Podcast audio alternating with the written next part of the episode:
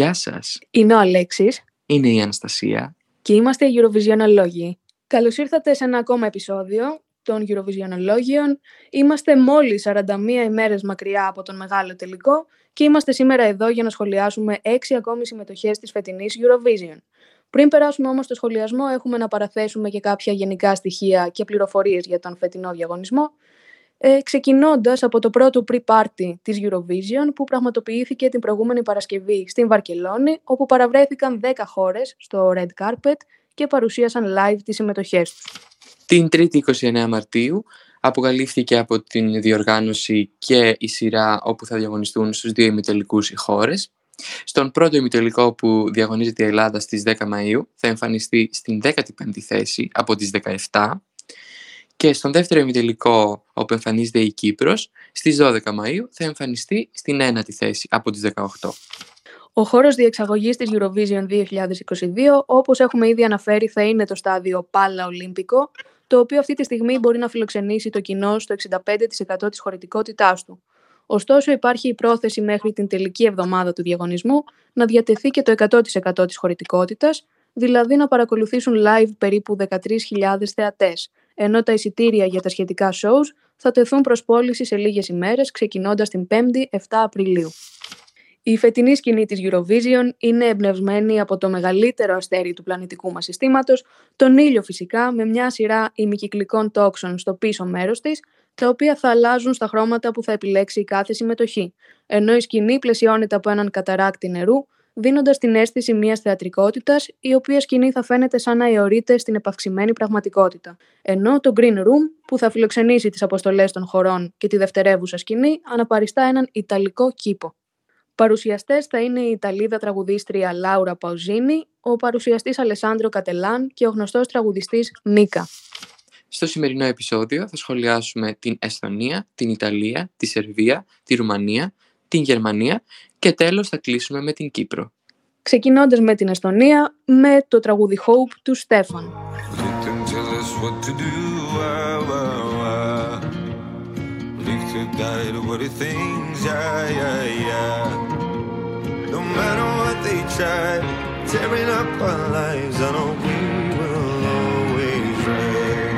Didn't tell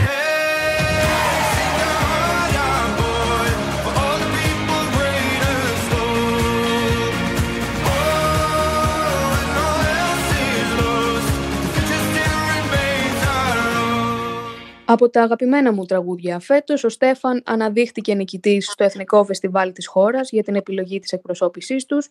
Είναι ένα σύγχρονο pop country τραγούδι βασισμένο στο country παίξιμο της κιθάρας, κυρίως στα κουπλέ. Το ρεφρέν είναι πιο δυνατό. Ε, μας μιλάει για την ελπίδα για το μέλλον και πως μπορούμε να τα καταφέρουμε όλα, αρκεί να πιστέψουμε στον εαυτό μας. Είναι ένα τραγούδι που overall θα άκουγα και μετά τη Eurovision και πιστεύω ότι είναι αρκετά underrated γιατί το στέλνει η Εσθονία. Δηλαδή πιστεύω αν κάποια άλλη χώρα το έστελνε το ίδιο τραγούδι θα μπορούσε να έχει και μεγαλύτερη απήχηση. Βέβαια έχει ακουστεί είναι η αλήθεια σαν συμμετοχή αρκετά. Ξεχωρίζει από τα, από τα υπόλοιπα, όχι από τα υπόλοιπα τραγούδια, αλλά από τις συμμετοχές που κατά μέσο όρο φέτος δεν είναι και τόσο καλές. Για μένα είναι ένα τραγούδι έχ- για το οποίο έχω πολύ ανάμεικτα συναισθήματα. Για πες μας. Ε, θα σας πω αμέσως. ε, μου άρεσε καταρχήν πολύ το βίντεο κλιπ. ναι, ναι, βεβαίως. Μας ε, ταξιδεύει στο Far West. Ναι, ναι, είναι ένα πολύ κάτσι τραγούδι και ο ρυθμός του και όλα, το Μμμ. καταλαβαίνω. Μμμ. Αλλά αυτό με το Far West εγώ δεν το καταλαβαίνω. Δεν ξέρω γιατί δεν είναι του στυλ μου, δεν είναι κάτι που θα μου κεντρήσει το ενδιαφέρον. Το βρίσκω, καταλαβαίνω για ποιο λόγο μπορεί να αρέσει, Ναι. αλλά για εμένα δεν είναι από τις καλύτερες συμμετοχές φέτος. Συγκεκριμένα έχω γράψει τι φάση με τραγούδι Άγριας Δύσης στη Eurovision. Μεγάλο βυθμό. Ε, νομίζω είναι καιρός η Eurovision να ξεκινήσει να ανοίγεται όπως έχουμε πει και σε άλλα είδη μουσικής και πιστεύω ότι η Εστονία φέτος με αυτό το τραγούδι το καταφέρνει αυτό. Ακολουθεί η Ιταλία με τον Μαχμούτ και τον Μπλάνκο στο τραγούδι Brividi.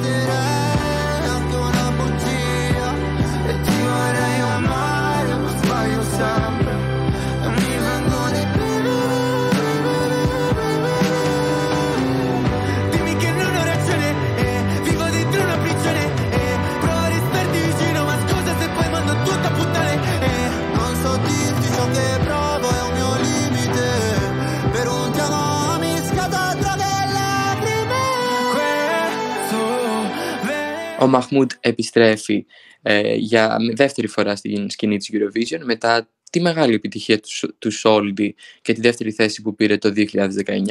Το τραγούδι είναι ε, μια ιταλική μπαλάντα, δυναμική, με ένα μικρό κομμάτι ραπ μέσα.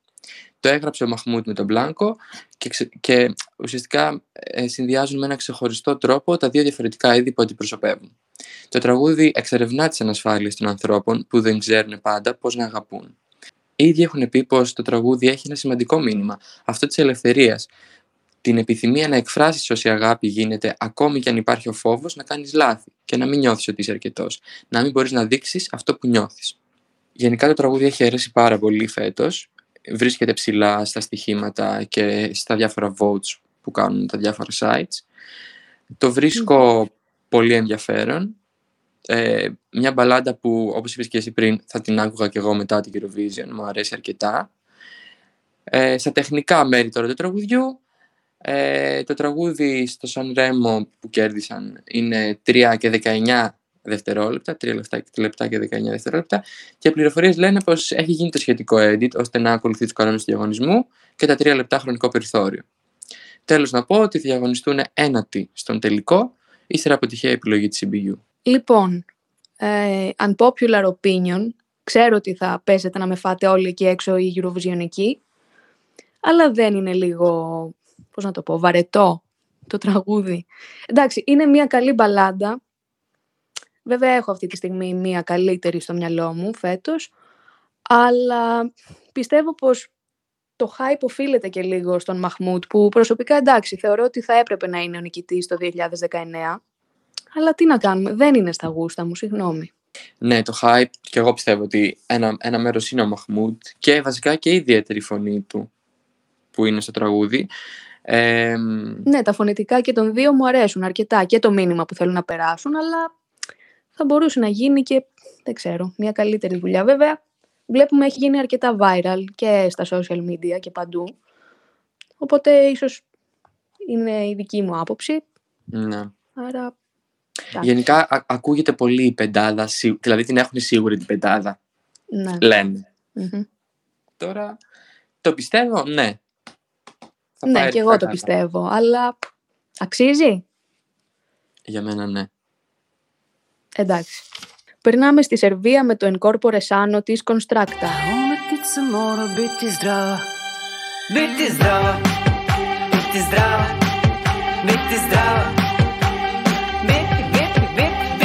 Konstrakta.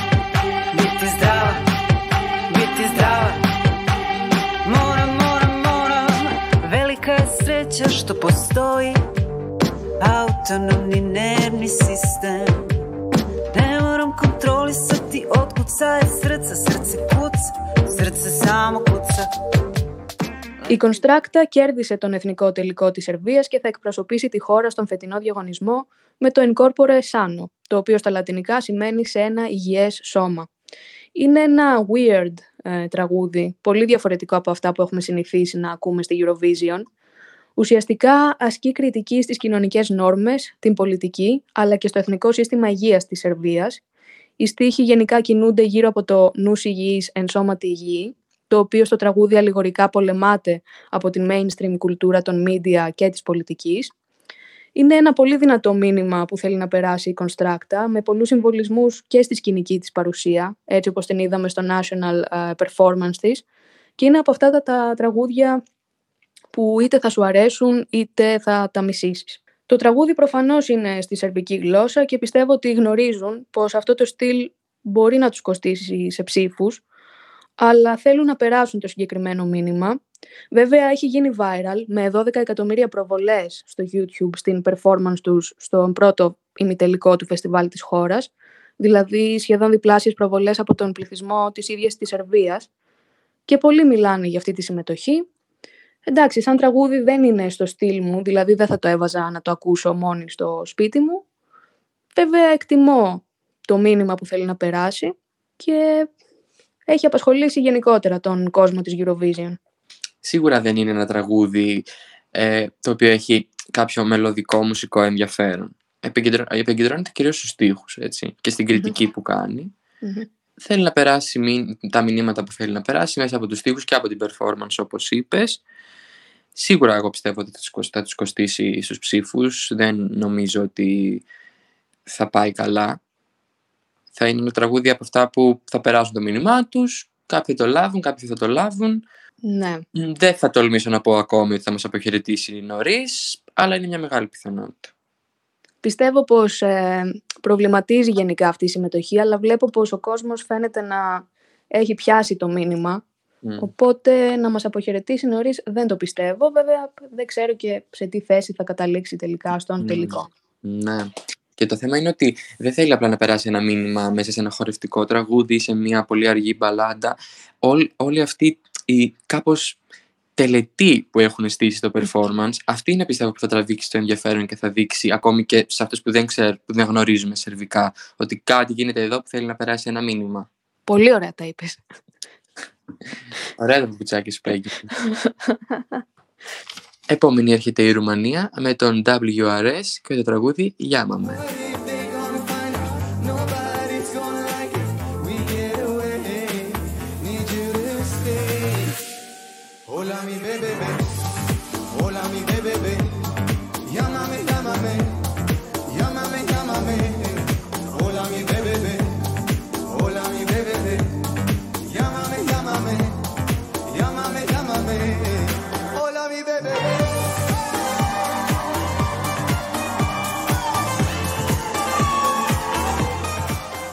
Γιάμαμε στα ισπανικά θα πει κάλεσέ με. Το τραγούδι έχει στίχο αγγλικό με ισπανικό ρεφρέν.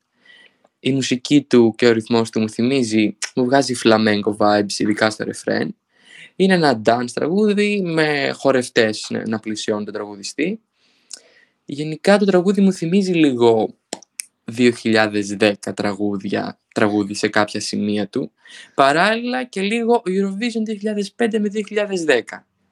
Το θεωρώ, ναι, το θεωρώ δοκιμασμένη συνταγή και χιλιοφορεμένη που δεν πιστεύω ότι έχει θέση στη Eurovision 2022. Δεν τρελαίνομαι όπως καταλάβατε, αλλά πιστεύω ότι είναι μια αξιοπρεπή συμμετοχή, ειδικά φέτος. Είναι χαρούμενο, αλλά δεν ξέρω. Δεν έχω να πω πολλά για αυτή τη συμμετοχή. Ε, Δεν θα το κρύψω, ούτε εμένα μου αρέσει. Εντάξει, έγινε μια προσπάθεια να βγει αυτό το χαρούμενο pop, latin vibe, αλλά όχι μια καλή προσπάθεια. Επίκληση στη Ρουμανία να φέρει πίσω τη Ροξέν. Πιστεύω αξίζει μια τρίτη ευκαιρία πλέον.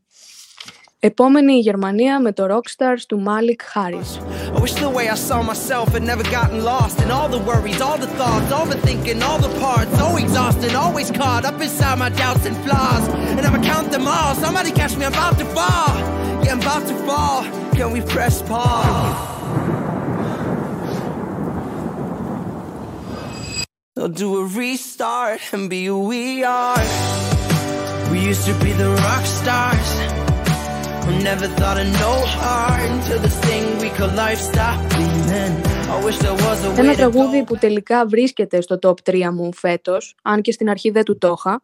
Το έχω ακούσει αρκετές φορές όμως που τελικά και ναι, αξίζει να βρίσκεται εκεί. Ο Μάλικ κέρδισε την πρώτη θέση στον εθνικό τελικό της Γερμανίας, ο οποίος είχε να πραγματοποιηθεί από το 2019 με το Rockstars. Είναι ένα τραγούδι ρο, είναι ομό. Η στίχη είναι εξαιρετική και προσωπικά ταυτίστηκα σε κάποια σημεία υπερβολικά. Μιλάει για τις δύσκολες στιγμές και τα περίεργα συναισθήματα που βιώσαμε περισσότεροι τα τελευταία χρόνια, αλλά και για προσωπικές καταστάσεις που μας κάνουν να νοσταλγούμε τις παλιές καλές μέρες. Είναι στο pop storytelling στυλ που θυμίζει σε κάποια σημεία και Macklemore. Ε, το δεύτερο μισό του τραγουδιού είναι πολύ δυνατό, το αγαπημένο μου. Πιστεύω είναι σχετικά underrated, ε, όπως συνήθως συμβαίνει άλλωστε με τις Big Five. Είδαμε ότι πέρυσι η Ιταλία έκανε την εξαίρεση, οπότε φέτος και μόνο για τους στίχους πιστεύω η Γερμανία αξίζει μια καλή θέση. Νομίζω ότι το τραγούδι είναι underrated λόγω της Γερμανίας και όχι λόγω του Big Five, που είναι και αυτό, αλλά λόγω της Γερμανίας που τα τελευταία Ε, χρόνια... Συγγνώμη, όχι, θα διαφωνήσω εδώ. Ποια γιατί- τελευταία χρόνια έχει δείξει καλά; Το 2011. Το 2011 ήταν 11 χρόνια πριν. Προχθές ήταν το 2011. Μη Ναι. καταλαβαίνω. Ναι, ωραία. γενικά δεν είμαι φαν του τραγουδιού. Οκ. Αλήθεια. Σοκ. Ε, δεν είμαι φαν. Αυτό που έχω να πω λίγο που παρατήρησα εγώ ακούγοντάς το. Ε, λίγο το ρεφρέν μου θυμίζει μπαλάντα Taylor Swift. Ε, Αλέξη, θα τρελαθώ τώρα. Τι μου λες; Ξανά, άκουσ- ξανά άκουσέ το, Λουκά. Το έχω ακούσει πολλές φορές. Όχι, δεν θυμίζει κάτι τέτοιο. Μμμ. Θυμίζει περισσότερο Macklemore, όπως ανέφερα ήδη. Αλλά Ναι. η αλήθεια είναι ότι με... ε, έχω πάθει σοκ. Δεν μπορώ να μιλήσω. Αλήθεια, δεν σου αρέσει το τραγούδι. Όχι. Εντάξει. Ναι. Απογοήτευση. Και περνάμε να κλείσουμε αυτό το επεισόδιο με την Κύπρο, την Ανδρομάχη και το τραγούδι Έλα.